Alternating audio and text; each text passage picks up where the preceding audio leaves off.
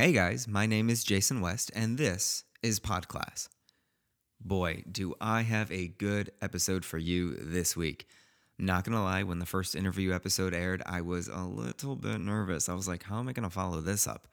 But let me tell you, this week's guest, Elaine Bernal, not only met that bar, but in some ways she might have actually exceeded it. Elaine is a chemistry professor at Cal State University Long Beach. I met her a little over a year ago at the Better Together California Summit. She is very smart and has a really interesting life story that we'll get into a little bit in this interview. Uh, most famously and recently, Elaine made headlines when her Chem 100 class, well, they discovered high levels of lead in the campus drinking fountains. Ugh.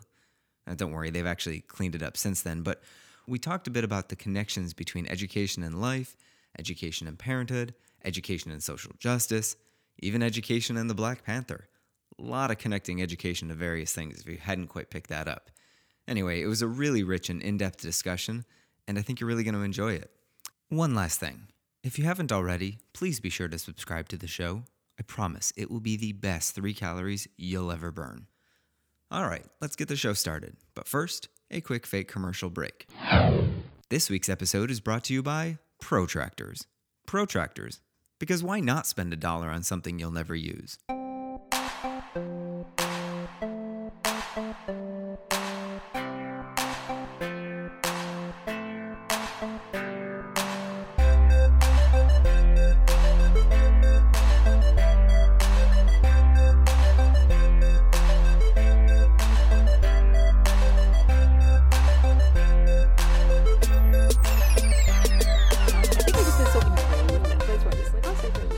Yeah. Just wait for it. Um, maybe. Yeah, I mean, well, one thing is one thing I'm disappointed in with Netflix was I thought that Monty Python was gonna come out, Oh, but it came out in the UK Netflix. that's so annoying. There are so many things that are the on US other. one.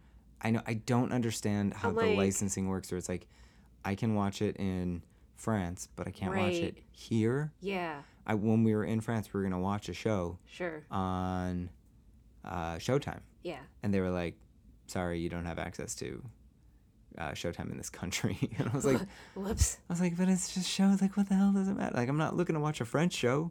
Yeah. I'm Yeah, looking to watch. Yeah.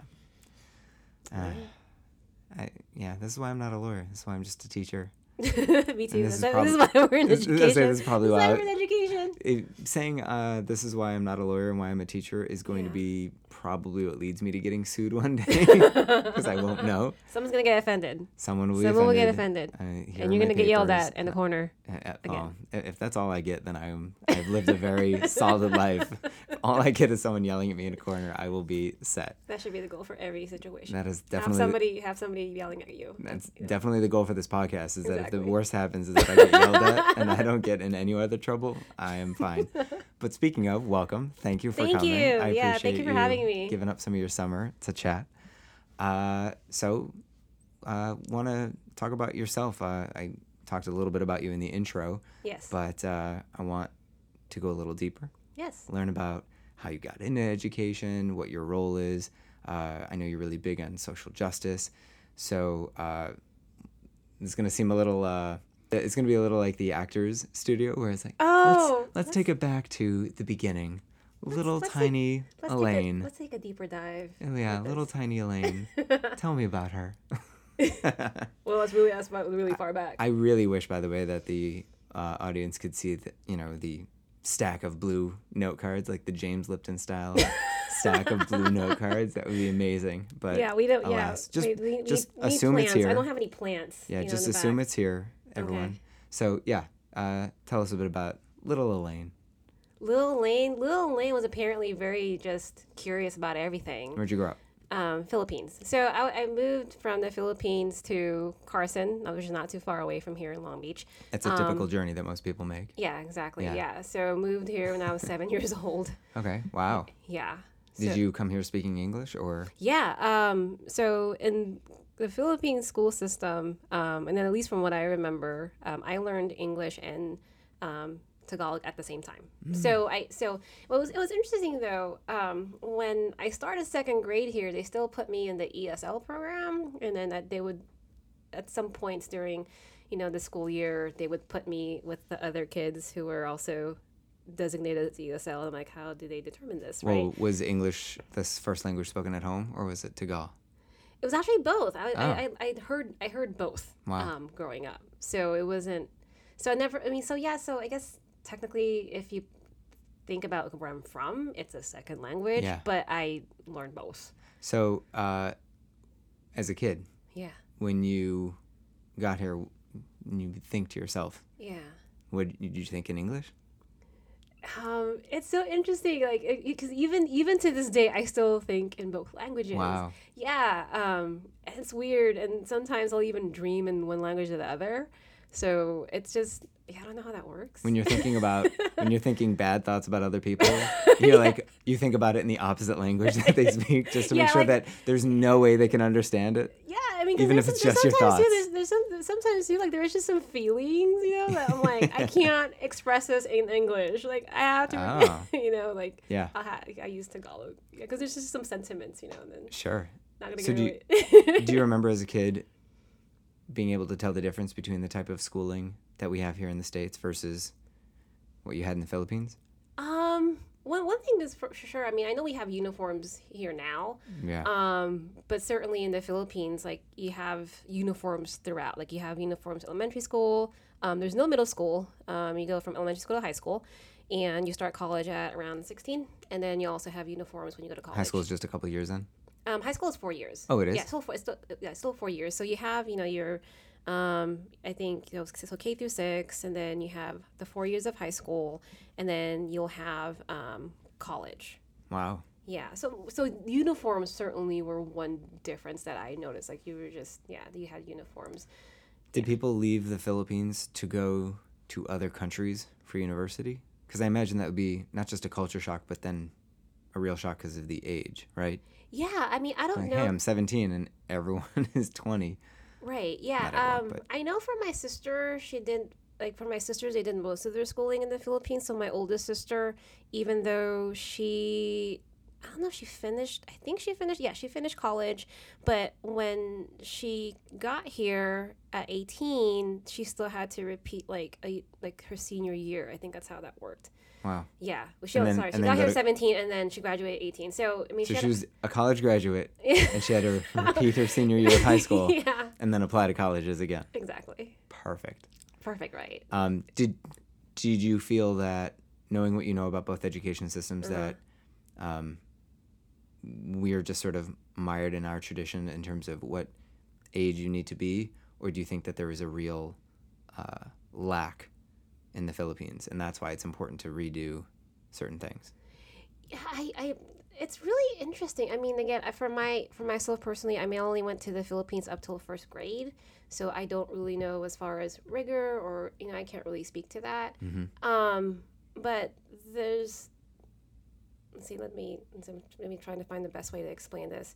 So You could just say it in Tagalog. That's Oh yeah. right. So so when I was so when I was in college, I, I met you know a few folks that did most of their schooling in the Philippines, and then they did college you know here in you know here in the U.S. I went to UCLA, and it if anything, um, yeah, there there.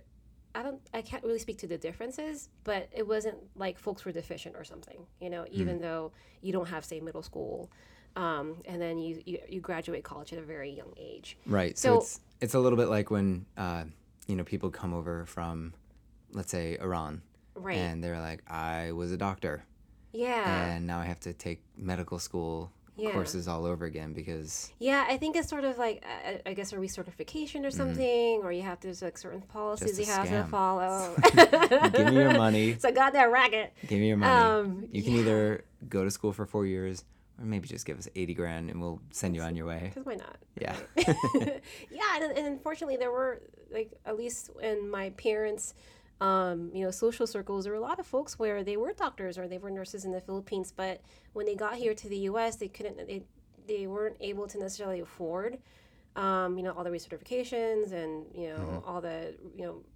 reschooling, I guess you can call it that. Yeah, I imagine. So so they would work, you know, like say manufacturing jobs or you know Mm-hmm. food processing jobs, you know, food prep jobs, right? yeah. You know, you know, they, you know, jobs that they weren't necessarily trained for, you know, Right. professionally. it's crazy to think that um, you leave one country for another to pursue a better life, Sure. but because there's no uniform standards for anything, no. for anything, No. you can go from having a respected profession in another country to coming here and working minimum wage Yeah. uh, career Basically. because there's no way to afford what you've already had. Yeah, exactly. And then I mean, you, you asked earlier like what what was I think yeah yeah I think you asked this earlier like what was my inspiration for going into education. So my mother actually has a bachelor's of science in elementary education, Oh. and she wasn't able to pursue her career here in the United States because Yeah. I mean of all the you know recertification whatever it is that you have to do. You Right. know, from my understanding of um, to be able to teach Mm-hmm. you know here in the United States. So you know with that I felt you know somewhat obligated to be in education even though initially my my work and my career was going towards the sciences and engineering Yeah. What'd your dad do? oh so my dad uh, is a 20 year veteran of the u.s navy and yeah um, he was actually he's actually a vietnam vet and um, when we moved here in 19 oh well first my dad and my oldest sister moved uh, to carson in 1987 and then my mom and myself and my um, my middle sister um, moved in 1988 so my dad used to work at the long beach naval base. So this is why you have a lot of filipinos who live in west side long beach you know in Wow. carson um, because of that because of that Sure. naval base. So like and, and it's even like in That's no longer really a thing. yeah, it's not really a thing, but you still have a pretty high concentration of Filipinos, say, like, you know, in West Side, even certain Yeah. down in certain, certain streets, you know, here in West Side, Long Beach, like Daisy Avenue, right? So, so people probably listen to they're like, yeah, I know that street. Um, Seabright. And you people know. anywhere outside of Long Beach is like, I. the this has turned into a really obscure SNL sketch. oh, you're going down Daisy Street and you turn left at you the know, Ma- PCH. Magnolia, yeah. San Francisco Avenue, right? yeah. So, um, yeah. So, so my dad worked at the naval base in the commissary. Nice. So Yeah. you said to yourself, I have two options. I can go in the military route and follow my dad, or I can go in the education route, follow my mom. Yeah. And you thought, I want to do the more dangerous thing and be a teacher. Yeah, exactly right. it came to. It was interesting too. I mean, I got into, I mean, even before education, um, I got into sciences and engineering because as early as middle school, um, I think my earliest introduction into like, hey, you know, my I'm interested in science and engineering was I did this why I want to be an engineer essay contest and I got second place. And then they gave I remember it was crazy because they gave they gave the awards here at Cal State Long Beach. And I Wow. was 14 and I I even won the door prize. I got a boogie board. so totally Perfect. totally memorable, totally Yeah, yeah, yeah. perfect. And then I think since then um you know, I had the, you know, appropriate mentorship and encouragement from my high school teachers, you know, like my calculus teacher, my chemistry teacher, like, hey, you know, you, you should really consider going to the math and sciences. Um, and what's interesting is, Which I- is rare because, especially, you know, in, in that era, you know, the 80s and 90s, yeah, that was not it wasn't very a thing. it female dominated. Yeah. Um, and it wasn't, it's not like, I mean, it's not like it is now, but, It's not as but I'm saying like, like, it's certainly. better is it now? But it, it's true. But it wasn't one of those things where it's like um, there's a th- there was no effort. There was no it- to yeah, bring in more. Um, it's not like say now. So okay, so I was in high school, you know, ninety five through nineteen ninety nine, and um, there wasn't a lot of like, say the science camp that you see these days. You know, this nerd culture, nerd night, Mm-hmm. Right. right? You know, it's like Neil deGrasse Tyson, right? you know, we had Bill Nye. You know, yeah, was- you don't have supermodels going. I'm a nerd. It's like a no, you're not. No, Stop. You're not, a Please, please nerd. put, just put because that test tube down. just because you've heard of the Avengers doesn't make you a nerd. Like, don't say, "Oh, I love comic books." No, you just seen the Spider-Man movie because you thought the actor was cute. Don't even get me started on nerd I'm like, don't get me started on vibranium. Um, yeah. That, that that must like hit you in multiple forms because you got the nerd culture and the science, and you're just like, don't don't even talk to me about vibranium. I'm like, oh my god, like Black Panther, right? Um, but yeah, it wasn't like say, you know, these days where there's all all these like science camps. I mean, you know, say I, I think about and my husband and I talk about this often where you know, our boys are exposed to so many things that are STEM related. And, you know, where we ask each other, like, where was this when we were growing Yeah. up, right? Like all these science camps and these initiatives, right? To, Sure. to Yeah. bring STEM awareness. I'm like, what? You Yeah. so it's it's just they were just like, play outside. When it gets dark, come back inside. yeah. Don't die. Yeah, exactly. That was kind of how I remember childhood anyway. Yeah, Now there's like all these clubs and cool things. yeah, all these cool things, and then I and, We had karate class yeah, well, yeah. if- I had we- piano lessons. I if we got piano- to take that. yeah, Yeah. yeah, I had um I had piano lessons for sure. Um, By the way, I never had karate class. I just wanted it. I just wanted it so badly. I saw Karate Kid and I was like, I want to take karate. My mom was like, okay, good luck with that. I gotta still watch that Cobra Kai, you know, thing. I've heard that's I heard that's really yeah. good. Maybe that'll be my homework assignment. that should be that Yeah. should be our homework assignment. Yeah, right. Um, but yeah, it's really interesting to think to think back. How is it that I ended up, you know, in science, basically in science education, you know, and really, um, you know, promoting science education and the value of you know understanding science for any for anyone, you know, no matter what field you're in, no matter you know what background you have, like there's a value in understanding science. Um, and I think you know, growing up, just like wow, you know, just looking back, right? You know, the 37 years I've been on this earth, um, you know, I was always very curious, and I like to build things, like to destroy things, build them again. right? Beautiful. beautiful, right? It's a real American spirit, by the way. I like to build and destroy things. America. Um, because I remember, um, so McDonald's used to have these Happy Meal toys, and it were these little cars, and you would wind them up. I think they still have Happy Meal toys. Go on. but not, but not, but not these cars. Not right? as good as when we were kids. not as good. That's literally how you know you're getting old when you go, it wasn't as good as when I was a kid. right? Yeah. Um, and But it's actually true. McDonald's wasn't as good. yeah, Um, or it's not as good as now as it was when we were kids. yeah, exactly. Now you That's have okay. these like kind of These kids will never know. They'll won't- never know the joy of a Happy Meal like we did. They will never know. So go on. So these toys, Yeah, they so these toys. up. Yeah, so um, you know, there, there were different models, like you know, like a like a little you know Volkswagen bug-looking thing or a truck thing, and it was a wind up. You know, so Truck thing. truck thing, and then yeah, so you wind it up and then go right. So I used to I used to take these apart and I would put like oil in it. I would do like I don't like I would practice with different things, like you know, I'll try to get some car oil somehow and then I'll put like baby oil whatever right? But i used to tinker around with these things and then like put it together make it try to make it go as fast as i could. And I, and I, and that was See, this I, is why you became a scientist and I didn't because when I was a kid, I thought I was doing science because what I would do is I would take a Dixie cup uh-huh. and I would put in it toothpaste, yeah. water, yeah. shampoo, yeah hairspray, yeah and then I'd let it sit for days because Yeah. I thought something magical was going to happen. see And you I should have been just- a chemist but why I- didn't I anybody had- tell you I had nothing. It was just a cup of junk, is what I had. This is why I didn't become a scientist because I thought, oh, this is science. I'm just gonna throw a bunch of shit in a cup and it's gonna be magic. Yeah, but you know Nope. what? Though, but you know what? I think what people don't realize as well is like so much of science is like that, where ninety percent of the time you throw shit in the cup and then see what happens, and then if, you, if something happens, you make up, you know, you, you I- publish a paper. Like, Maybe that was the cure for cancer. yeah, exactly. And I mean, no one will ever no know will unless a listener goes, I'm gonna try this and then just test it out on lab rats and Yeah, exactly. through the process. Yeah. Yeah, um, but yeah, it's crazy how so much of science is just you know it's a process and you ha- you gotta be patient and you test it out and you test it again and again and again and then something happens and you're like oh okay cool so that's how that works Yeah. you know so you could have been a chemist you could have been But that's what teaching is too, It- right? right? It's I'm gonna try things. I'm gonna again and again. I'm gonna have a hypothesis of how it turns out.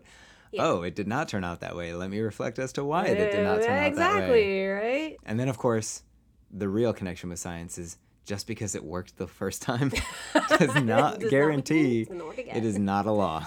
it is a theory, and it will be con- it will continue to be disproven again and again again and again because you think I've got it this time. Nope. Nope. No, you did not.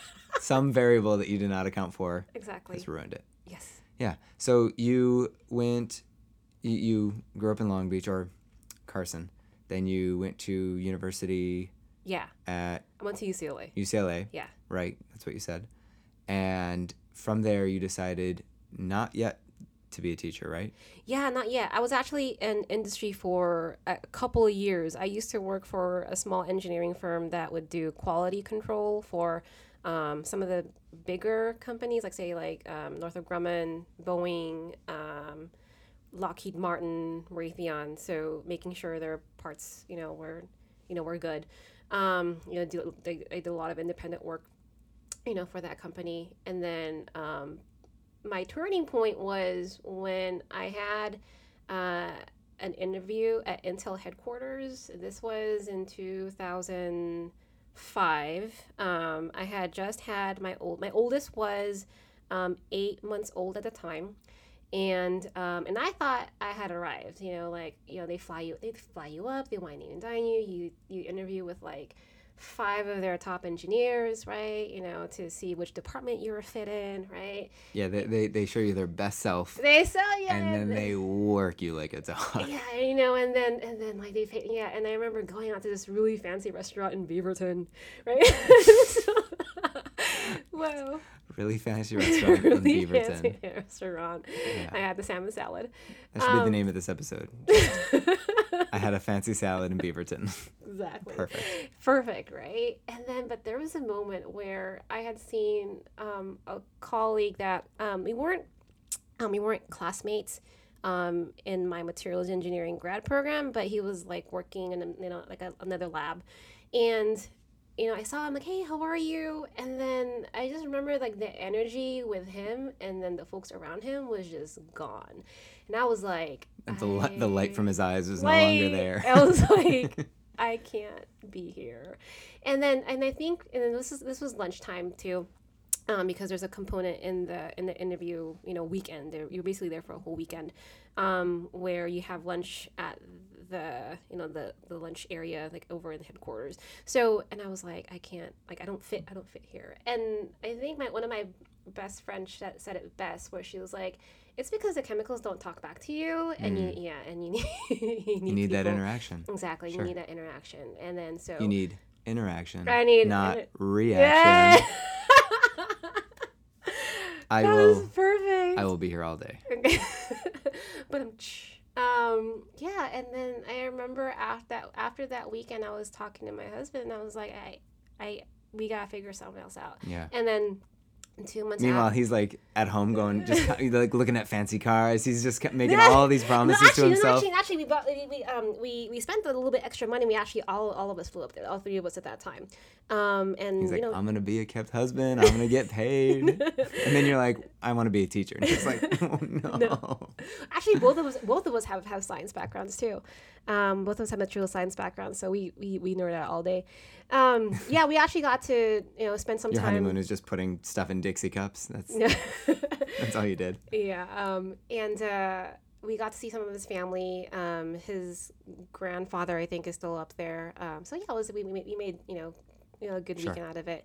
But yeah, after that after that trip, it was like okay, I, I can't I can't do this. And then literally two months to the day after I had that interview, um, I found the teaching position here at Long Beach. So they needed somebody to teach, you know, like one of the Chem 101 courses. Sure. And I was like, yeah, sure. And I started with just one or two classes. And then mm-hmm. that just evolved to, at some point, five or six classes. And then now um, I'm running the internship program for the math and science students, as well as teaching, and basically like teaching um, Chem 100, which is the chemistry for the non-science students, which I absolutely love because you're, because I feel like part of, I'm responsible for, um, you know, bringing awareness to folks that may not have that science background and then really showing them the value of like, hey, you know, this is why it's important to know in, you know, science, basically. Yeah. So, you know, there's the the myth, okay. the terrible Ter- phrase that okay. those who can't teach, right? Mm-hmm. right. Uh, so help dispel that myth. Right.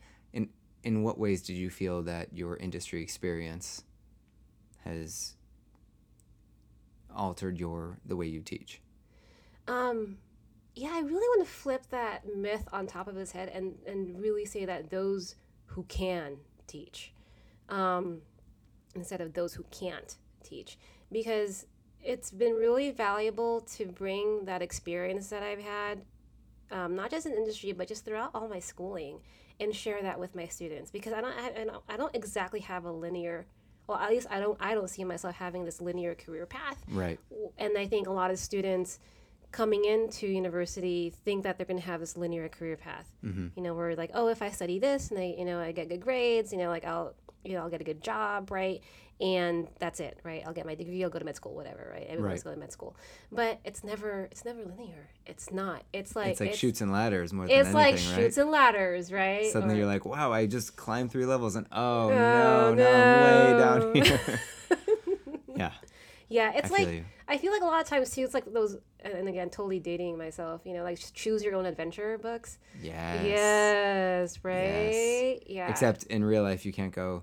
oh, I made the wrong decision. Let me just go back and pretend it didn't happen, which is what I always did. Let me go back to this page right here. I here. hated getting to that page where it was like, Right. oh, and now you're trapped at the bottom of the ocean And you have died. and you have died. And I'm like, no, You I have, didn't mean to do that. You have dysentery. You have died. Oh, yeah. Oregon Trail, love to hate. Love to hate that game. Um, yeah, gosh. Uh, I So, was, gonna, I was gonna think about I was thinking about Carmen Sandiego after that, but let me Ah. finish. let me finish This podcast is just going to turn into the nostalgia podcast. Those who can't, who- those who can teach. Um, my material science engineering background has been really useful, especially in teaching, because I'm able to pull from various disciplines and Yeah. bring it into my teaching. So in materials engineering, um, you ha- it's basically you have to learn chemistry, physics, and math, and gosh, and somehow like lump that into a ball, and then that's that's basically materials engineering because you have to know all those principles you know, to know how materials work. I mean, it's one of the more fundamental, uh, you know, shameless plug for you know materials engineering. Um, it's one of the more, fu- you know, you know, integrative and cross disciplinary of all the engineering disciplines because, like, say for example, the civil engineers they build the roads, they build the buildings, and the electrical engineering folks they you know build the circuits and infrastructure, whatever, right? And structural engineer, you know, I can go on. But the materials engineer folks, they're the ones that, hey, have to figure out here's the stuff that you need Yeah. to build that thing you need to build, Right. right? You know, like the ceramic tiles and the rocket ships, right? You know, that's materials engineering right there. Somebody Sure. had to figure out how big you have to make those tiles underneath the rocket ship and underneath the shuttle, and then what kind of material it is, and then how to structure that material and how to make that What, material. what color grout to use so that it looks pretty? Yeah, exactly, right? So it looks pretty slick, you know, upon reentry. um, yeah, so so certainly, you know, materials engineering, I've been able to um, be able to have conversations with colleagues in different disciplines and be able to at least at the very least relate to their research. And then when I so when I talk to students, you know, for about internships, right, and they don't know what to do and they're figuring it out, right, Yeah. and I'm like, well, you know, um, I, I can use that materials engineering background and speak to them in whatever science discipline you know that they're interested in. Sure. Do you feel that people, do you feel that teachers need some form of industry experience in order to be an effective teacher?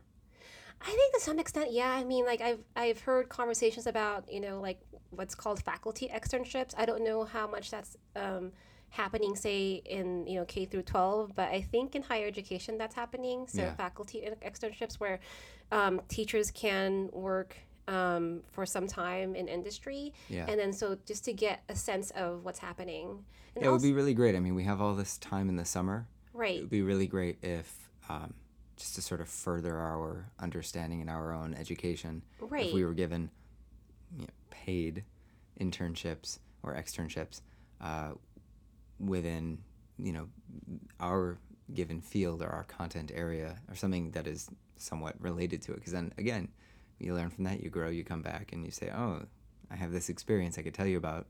Yeah. uh, or It's going to change the way that I teach because now I see what they are doing is so, you know, as the kids say, I'm over here in 2018, but they're living in 3016. you know, like it's like what every meme is these days. Or everyone- yeah. But, you know, it's that idea of just like, oh, I see what they're looking for in the future, yeah. but I'm still teaching it this way. I need to adjust. Yeah, That would be exactly. great. And then overall, Hashtag goals. goals, right? Um, hashtag teaching higher ed. Um, so, and I think there needs to be a like a better conversation, or even just a conversation between teachers, whether you're K through 12 or Yeah. in higher ed. There needs to be a conversation between teachers and folks in industry, if anything. Like you know, and because what I've learned in the 12 years that I've been in higher education is that people don't talk to each other. Even in the same campus, people don't talk to each other. That's sort Yeah. of what the pathway system is sort of, I, th- I think, is attempting to, to do is to create a bridge between schools and industry. Right, right. Right. Now, whether or not it's going to be an effective uh, strategy Yeah. is, is, is yet to be seen because it hasn't been modeled out for long enough, but Right. a lot of schools are adopting it. Yeah, and it's a great and it's a great program as far as you know, um, having concentrated efforts in certain disciplines. But also, one thing that I'd like to advocate for is a more holistic education where you got to give students that latitude as well. Like, for example, um, with my oldest son, yeah, he's super good at math and science, you know, like just, I mean, hasn't really had a problem, How loves could he? it How could he not be? right? You know, my mom and dad are scientists, right? Um, so yeah, we, we do science all the time at home, right? Um, but I was gonna say is that you know it's it's why it's valuable to have these concentrated focus efforts on these certain disciplines. You got to give students a, ho- holistic education. And when I was saying that with my son, not only is he you know really interested and doing well in math and science, but he's also you know in music. So he's in mm-hmm. chorus and he's in orchestra and he's and he's Right. jazz band and he loves it. And then you know, it's been really cool to have conversations with him recently where, you know, he wants to be able to figure out ways where he can do all of it throughout his schooling Yeah. and throughout his career. You know, I'm Music like, theory. yeah, I'm like music, yeah, right. And he's 13, and so it's wonderful to have these, you know, conversations with him. Yeah. Yeah. Uh, I want to make a pretty hard turn Okay, that's in the fine. conversation. That's okay. Uh, I know you are very big into social justice. Yes. And you are very involved in various programs and Right. community events. In what way does, or in what way has your teaching sort of influenced this side of you? Or has this side of you influenced your teaching? It's weird. I think i think it, i think it really goes hand in hand. Um so um when my family left the philippines it was it was not long after martial law had ended. So even i think at a very early age being exposed to like the political and you know um you know economic you know social issues in the philippines again at a from a very young age i think that's always kind of shaped the way I see the world, where you look at it from, um, you know, what problems are there, you know, what injustices are there, what um, inequities are there, right? You know, and pretty much anything. And I what, imagine somebody coming from a, um, for lack of a better phrase, a uh, struggling uh, economy or a struggling country, yeah, uh, and coming to America and thinking Right. this is the place, but it's, I mean, just being real, you know, Yeah. coming to Reagan's America, yeah, it was, yeah, it's right. It's like it's Reagan, it was Reagan's and, America, and, right? and I can only imagine like that sort of that dichotomy of being like I'm in the promised land, but also law and order is the the rule of the day, and and we're gonna have all these like blanket statements about groups of people. Yeah, yeah, and um, I mean, if anything, teaching. You know, let me say this. You know, teaching has certainly helped me refine um, my views and my philosophies when it comes to social justice. Because often too, a lot of folks, you know, kind of, you know, they look at me like, "Oh, you're a chemistry teacher, you know, Yeah. but why are you interested in social justice Stick to issues?" science. Six of science, right? What are you doing? Um, but the two are actually very related. Like if you look at this, the history of chemistry, a lot, of, especially organic chemistry. Organic chemistry was very rooted in World War II, you know, and even the Holocaust. You know, like gas chambers, right? Right. You know, so so chemistry has a very um, violent and, for lack of better words, dirty history. Yeah. You know, and then I think what needs I think what needs to happen too is that folks need to know this his that history as well. You know, as they're promoting Right. you know STEM to students, you know, go into STEM, go into STEM, but but you also gotta promote this sense of advocacy and social justice and social responsibility when it comes to the sciences. You know, you have um, multinational companies like say Chevron, um, you know, that are in countries like South America or you know mining companies, you know, that are in the Philippines, um, basically kicking out indigenous folks, you know, forcing indigenous folks out of their lands that they've been in, you know, and um, just for nickel, just for you know Yeah. copper, like metals that are used in our cell phones, in our computers, right? So really, you know, um, getting folks to think about in these, you know, as wonderful as STEM is, right? As wonderful as innovation is. Yeah. There is an impact that it has historically and with the Yeah. rest of the world. Yeah. No, that's really interesting. I never, I never quite thought of it in that way. The the idea that no, I mean, I think it's kind of amazing. You can sit here and say, uh, you know, we we can't talk about the freedom of our country without acknowledging the blemishes yeah. uh, on our history. Yeah, and we can't we can't just say, oh, but that was in the past. It's like, no, no, but that's something No. that, you know, was not that long ago. It- yeah, exactly. And we have to sort of acknowledge the role that we played in this history. And the same thing with, like, you know, just any subject like chemistry, like you were saying. Chemistry has all these wonderful components.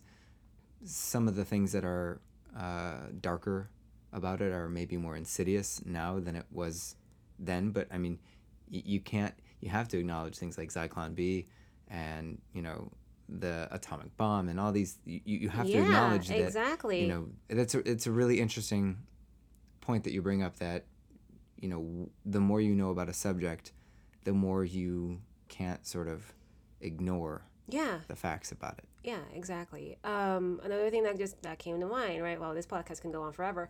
Um, yeah, is, And it is- will. Sorry, exactly. It will, right? Sorry, folks. Um, hope you're is- enjoying your long commute this is going You better be on the 405. five more hours Better be in Yeah. the 405 the 101. Um, so like everyone who's not in california listening to this is going to be like can they just stop talking about their streets And their damn freeways. oh my god um is uh, one thing we don't really talk about is water. I mean, you know, we still have an issue. We still have a major issue in Flint, uh, Michigan, where you know people don't have access to clean water. But um, you know, and it's and it and it's happening here in California. You i say i'm really gra- glad you brought that up because you made a bit of a splash yes, uh, at cal state long beach yes, because I don't know if it was inspired by what was happening with Flint or if it just sort of like burrowed deep into your brain. Hey, we need to check the quality of water yeah, uh, on our on, at our water fountains on our campus, right. and uh, tell everyone what what exactly happened with that. Um, so uh, my Chem 100 class did a water test on the campus water. So we basically use um, one of those uh, home testing kits, and um, the kit that I that my students and I use. Um, it's, it's not one of those that where you can buy it from, let's say, Home Depot or something. It's where you have to mail still mail it in. Um, you can do this the test right at home or wherever you are, right? And, Right. and it's very easy to use. It's these strips, and you can check for pH, lead, bacteria, right? And what your genetic history is? Oh, no, no, that's twenty three. Sorry. no, no, I'm not. No, we didn't do any saliva samples. um, so we tested ten different sites on campus, and then um, one of the drinking fountains in the older buildings here on campus tested positive for lead. And yeah, and it was great, and it was great that my students, and you know, particularly the, this is Chem 100, so these are the non-science students who Sure. think that I have to take this. it was just I have to take this. Oh my god, chemistry so hard, right? But I mean, it was just such an. I mean, I was just so happy for my students, um, that they were able to to do this and and really see what the impact is of, you know, say chemistry, right, in the Yeah. community and having that scientific knowledge and having the you know that scientific access basically. Because a lot of times, folks, I think what happens too is folks don't feel free to ask questions about um, public health and um, you know community health uh, because they don't have because they feel that they don't have just because they don't have the science background. But Right. the thing is, my belief is that and and one thing that I always try to communicate with my students is science is for everyone, and you, you know And like it doesn't care what you believe, it's still gonna be there. Exactly. You know, the lead will still be there. and, You know, um, so yeah, and then uh, the result of that that um, event was that we were so the campus is now replaced. Or I think still in the process of replacing all the drinking fountains into those you know filtered hydration stations.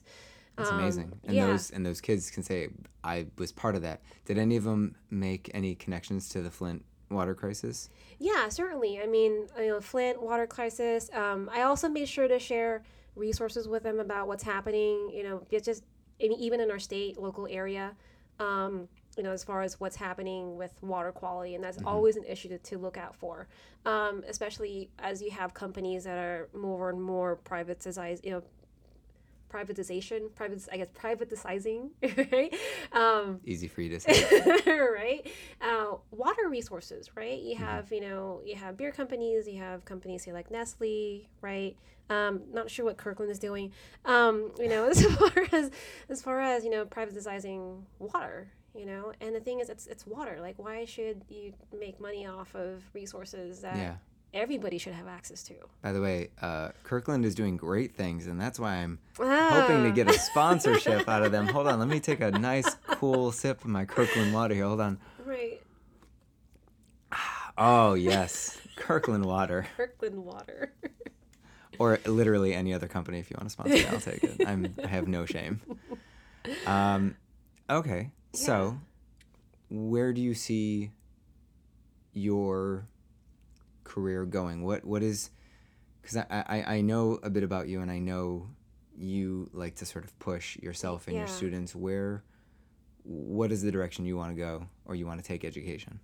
Um, so I used to think, as far as my career goes, I used to think in terms of, oh, you know, what next, you know, what's my next gig, what's my next position, or something like that, right? You know, what's the next job or whatever. But now, like, but now I'm thinking, you know, what impact do I want to have on my community? And I think that's where my focuses are. Focus is in where, like, how, with what I've done, right, with what my students have done, you know mm-hmm. how can we take this you know into the community how can we take this you know at the local level right um, it was really cool soon after the, the the the news about the lead in the water came out other schools started testing their water i was like oh my god it's a thing so so really taking We're all the- gonna die from lead poisoning. oh my I'm god so happy. Oh wow. Um, and, and then really, you know, um, empowering folks, you know, to do the same thing, right? You know, like what kind of impact do I want in my community as far as science education and, you know, really, you know, being citizen scientists, right? Yeah. And learning about the world around them. Because if anything, science is a way to look at things. I mean, that's literally what it is. Like you're studying a certain aspect of Yeah. science. You know, if it's chemistry, whether it's physics or whatever. Like, here's a way for me to look at the world. Yeah. That's nice. I think that's a great place to leave it. Uh, you want to play some games? yeah. All right. All right. So our first game. I keep doing this though. It's not really a game. It's more like a think it's like- segment. It's a segment. It's a. I It's a, know, it's but a, game it's an, sounds so fun. It's an educational activity. yeah, a game sounds right? so fun. But uh, uh, our first activity Yes. is teach me podcast guest. Okay. So uh, this is where I invite the guests to uh, teach me and the audience anything. It could be how to tie a special kind of knot, Uh-huh. how to, and maybe you'll appreciate this as a scientist, identify a female gecko, whatever. Whatever, It right? literally can be anything. Uh, what do you got for us today? So one thing that came to mind is that is how I teach about the vibrational modes of carbon dioxide. Vibranium. Vibranium. Wakanda forever. Wakanda forever. Um, so the reason why I teach about the vibrational modes of CO2 or carbon dioxide is um, so we it gets talked a lot about in media. You know, like reduce your carbon emissions, right? You know, Carbon C- footprint. Exactly, carbon footprint, right? Right. Global warming, right? Um, and the reason why CO2 is important to pay attention to is because it absorbs a lot of heat. And but I think what happened, I think what's happening too is that we don't really talk about why. We just kind Mm. of you know assume that it absorbs a lot of heat. And here's why. We just hear ozone layer. Like, oh, okay. That's all we know. That's all we know, right? Um, so CO2 um, and any molecule actually has um, certain vibrational modes. And uh, what, happens too in chemistry, uh, chemistry is that um, I think when it's taught, it ends up being very static. But molecules are very dynamic things, just like people. Um, so with CO2, it has all these vibrational modes, meaning the ways it can move. And By the actually, way, my phone also has multiple vibration modes, so I'm, I'm following you already. I'm awesome, like, I'm with it. awesome. I'm like, yep, actually, I got actually, actually, it's actually coupled with rotational modes too. You know, if you want to get into like quantum mechanics, but I digress. it. Oh, I Um, think I need to lie down for that. so, with CO2, um, those vibrational modes, particularly the asymmetrical or uneven vibrational modes, is what allows for it to absorb so much heat. Um, because it has more, I, my understanding is that it has more vibrational modes than probably other molecules compared to it. So, so I, so I dance. So my students and I dance.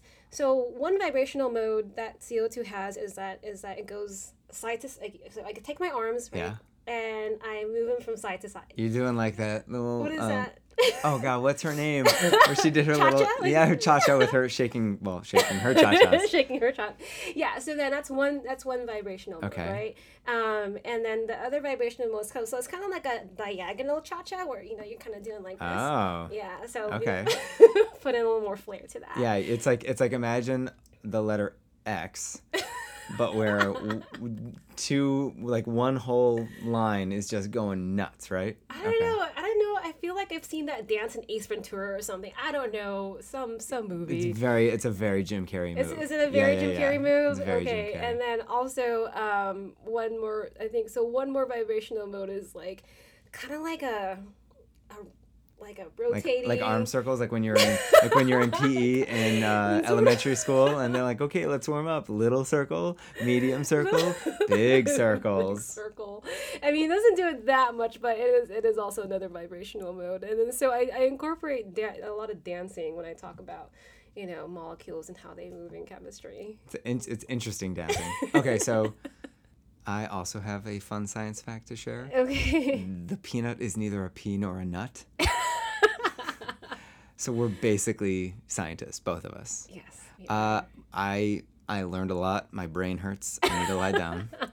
But now, whenever I hear about global warming, I will just think about doing a little cha-cha dance, A little cha-cha dance, right? shaking the cha-chas, Yes, we're absorbing IR. We're And I absorbing will- IR. feel a little less sad about the Yeah. Earth dying Yeah. because I'll be like, oh, but it's like kind of dancing. yeah. Well, thanks for that. That was great. All right, so uh, in our next segment, Yes. because again, I'm working on not calling it a game, but games is something. I say game, and I go, oh, I want to play that game. It's gonna be called Parent Teacher Conference. Uh huh. Never played this with anyone, Oh. uh, but you, you're not just in education. You're a parent. yes, I am. You have two children. Yes. One's in middle school. Mm-hmm. One is in elementary school. Mm-hmm. The school year has fairly recently ended. Yes. I am a teacher. Mhm. I have a two year old. Mhm. I have r- no experience as a parent in education. Parent teacher conferences all about a parent and a teacher coming together to conference about one thing. I would like us to talk about our experiences Yeah. with the opposite side of the table. Sure. So I'll let you go first. Please tell us what is something that you have dealt with as a parent with teachers that makes you just go, ugh. There's so much work. Like, I don't. I'm trying to remember, you know, elementary school and middle school. There's so much work. I'm like, how is there so much work? You know, and then, uh, and oh my gosh, like all these worksheets and then all these projects, you know, that this that my son has had to do, um, and and it was so, and it's just just so frustrating to see him just fatigued from all these, you know, from all these projects. So, um, and some of them he just like straight up just didn't want to do. I'm like, Mom, I don't want to do this, Mom. I'm like, oh my god. Um, It's like, how am I going to fit this into my Fortnite playing? yeah, yeah. Well, actually, he doesn't play Fortnite. He plays Call of Duty. Ah. Um, I think he plays a little bit of Overwatch too. I forget. But anyway, um, I, I'm so old that I thought I was cool because I said, uh, he said Fortnite. because I said the, Fortnite. The little one, the eight-year-old plays Everything Fortnite. you said was just another language to me. You might have been speaking Tagal. I, might, you might be messing with me. I don't know. right um and it's been frustrating too you know because so with okay so with my oldest again he's you know he's 13 years old and um he's done he's done really well in math science and spanish and all these other subjects but um he's really struggled with medieval world history and um, english language arts and one thing that I talked to him about too was that you know his level of engagement. He just he's just straight up not interested. Yeah. You know, and Why do you think that is? um, I asked him. I, I tried to dig as deep as possible with that. Yeah, you don't want to get too deep into the psyche of a teenage boy. exactly that's just going to horrify you. because and, and then you know yeah because no, I can't unsee that. No. yeah because like if I I'm lucky if he says yeah I had you know like the day was good or something I'll ask him how are you good it was good about today stuff I mean like if I'm lucky if I get that ah. right but it was interesting that at 13 years old he said that the English language arts and the medieval history classes that he was taking he just didn't see it as practical and I'm like this is coming from my 13 year old and I'm like Yeah. I know I haven't said that message to Yeah. him. My husband hasn't said that message to him. So I'm wondering, like, where is he getting that from? Where, um, you know, he at 13 years From the old. people he plays Call of Duty with, I guess, I guess so. just in I'm his like, earbuds. I'm like, I'm like, what kind of conversations are you having with Call of Duty, you know, friends, right? Yeah. And um, and for him to articulate that Spanish and math and science are more practical Mm. than the other subjects that he's learning. And for me, being you know at 13 years old, I always I've always remembered that I always wanted to do as well as I could in anything, right? All my subjects, right? No matter like my level of interest, whatever. But I can certainly see where he's coming from. Like I get it, right? And um, And do you think his what he defines as a lack of practicality leads to his fatigue with all the assignments, or do you Oh, think yeah. those two things are mutually Oh yeah, I think for sure, for sure. Because I mean, at at some point, you know, by the end of the year, I mean, as of like two weeks ago, there were like some big assignments that he missed. I'm like, Mm. whoa, we missed this one. I think as a parent, I was not prepared for like the amount of work that you know my son was gonna bring home or has to Mm. Yeah. do. Like, eh, and I'm not. I mean, I question how pedagogically sound that is. I I don't know. I really don't know. Mm. Yeah, I've always said this thing about giving homework where, uh, you know, I, I have this debate with a lot of colleagues Sure. where I say, I'm all about you giving homework Yeah. if you can tell me what are you assessing through homework? Yeah. What standard, I should say, are you assessing through homework Sure. that you didn't already assess in the class? Because if you're just reassessing the same standard, Sure. you're doing a couple things. One, you're giving yourself more work Yeah. as a teacher, but you're also putting kids in a position where if they didn't get it in the class, they're not just going to magically magically figure it out at home. right.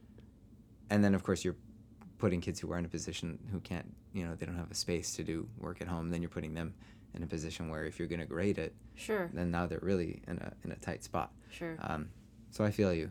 Uh, for me, Mm-hmm. my turn as a teacher. Yes. Parents. I mean. I'm sorry. I mean, they complain about worksheets. No, I'm kidding. Uh, I have. You'll have parents that come to teacher conferences yeah. and just. I mean, first of all, okay, I'm going to be fair to these parents. The fact that you're showing up to the parent conferences Right. already makes you not the worst parent in the world. Right. But when you get there, y- you're not there to fight us. Right. We're ju- we just want to help.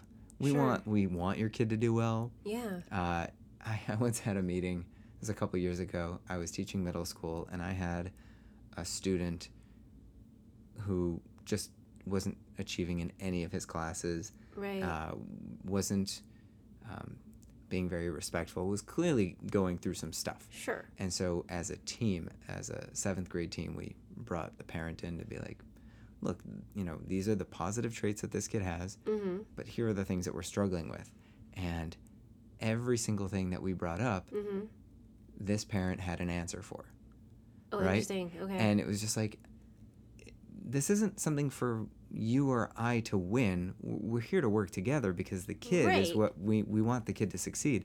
And I just, I will never forget for the rest of my life.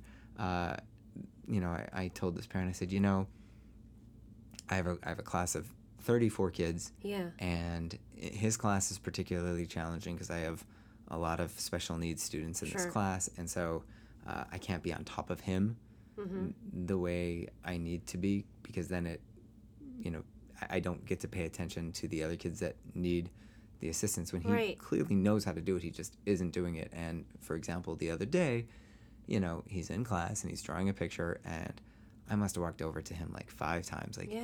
I need you to stop drawing the picture. And eventually he ended up having a bigger consequence, but he was drawing for like 20 minutes Oh, okay. and he wasn't doing any of his work. And Whoa. this has to do with why he's not doing well in my class. Right. And the parent goes, Well, what was he drawing?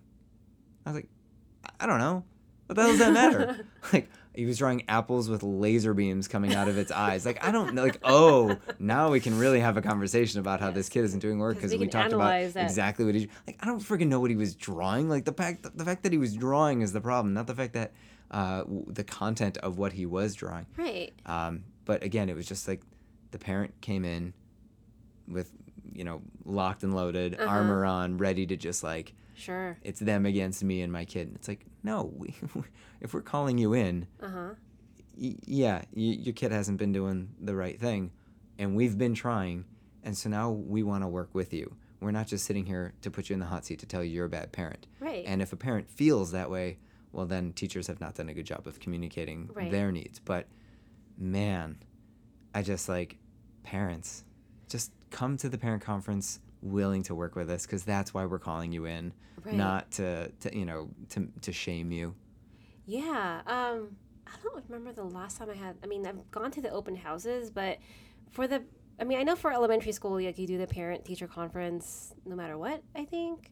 I forget, but I know like I think at some at some point it was just like oh, you only do the parent teacher conference if like there needs to be some sort of intervention. I don't. Right, and that's that- the other hard part. Yeah, Is no, that- that's the other that's the other part is that you you are you rarely have interactions with parents just to tell them how good their kid is, and so unless you're you know one of those teachers like I call homes all the time to be like just want to let you know your kid did a great job, but man, I will sometimes I will leave a message because I can't get through to anyone, and they just hear hi, this is Jason calling from school, Yeah. and and then they, they don't hear the rest of it, and they just yell at their kid. And the, ki- I go, oh, did you get the message I left? And the kid's like, yeah, I got in trouble. I was like, what did you get in trouble for? That's they so just got mad because you See, I- called. I was like, did they not listen to the message? See, I Parents, I'm yeah, telling you, they're see- so defensive. See, I wish I had. I mean, like I know I know my child is doing well in his classes, but yeah, I just kind of wish I heard that from the Yeah. teachers too. You know, because I, I get that. You know, we're, we're all we're all very busy, but. I think if it wasn't maybe for some email or something that like I had a question about, you know, like oh, like what about this homework or whatever, like oh yeah, you know, I wouldn't have gotten this certain feedback about um, my 13 year old saying um, from his medieval history teacher, like yeah, he's um, you know he's a very he's a very methodical and thoughtful worker, and I'm like okay, cool, because yeah, he's.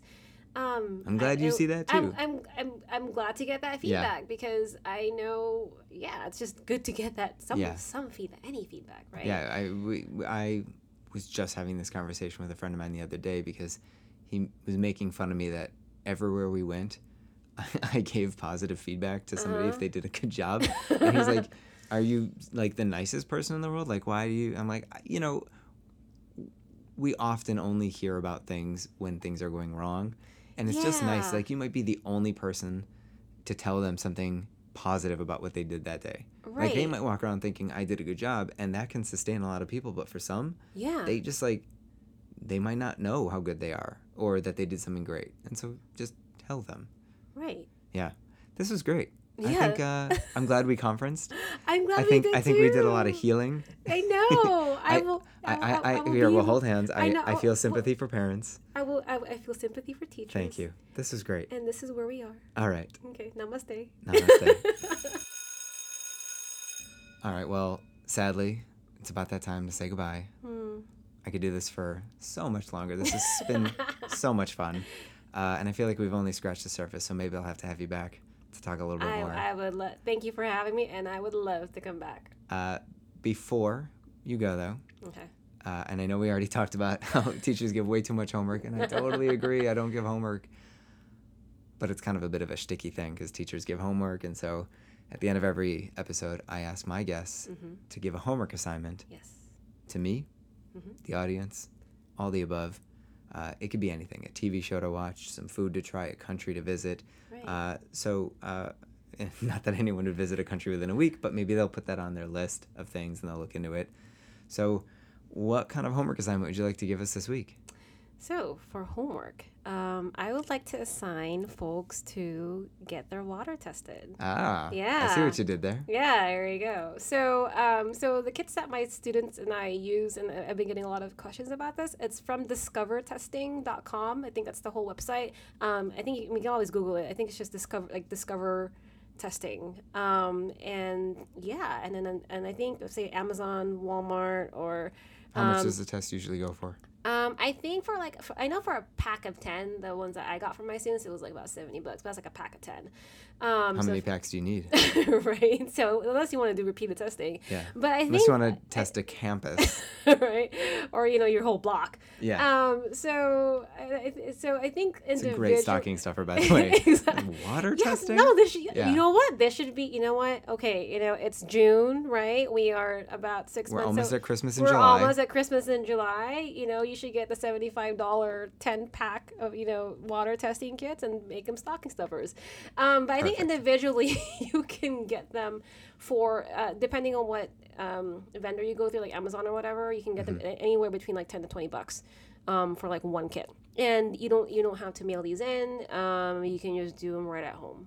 and it's pretty self-explanatory. It's, as pre- to- it's very self-explanatory. It strips. You dip it in the water.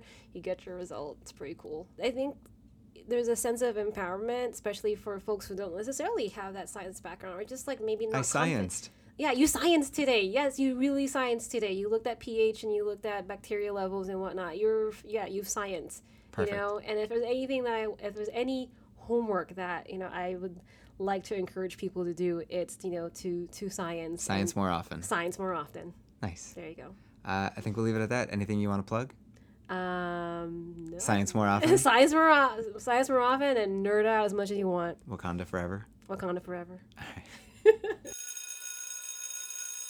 Okay, that is our show. Thanks again to Elaine Bernal, and thanks again to you all for listening. If you wouldn't mind, please go right to the Podclass homepage on Apple Podcasts and give my show a five star rating. Listen, you gave that overly chatty Lyft driver five stars, you could do the same for my show. Don't forget that next week's episode is our 30 minute mini episode. I'll talk a bit about what's new in the world of education, and I'll also answer some listener questions. So, if you have a question that you want me to answer, you can DM me on any one of my social media pages. Remember, you can find me at, at Teach Me Mr. West on Instagram, Facebook, Twitter, basically any social media platform that takes up too much of your free time. Or you can email me at podclasspod, that's podclasspod at gmail.com. That's all for this week. Podclass dismissed.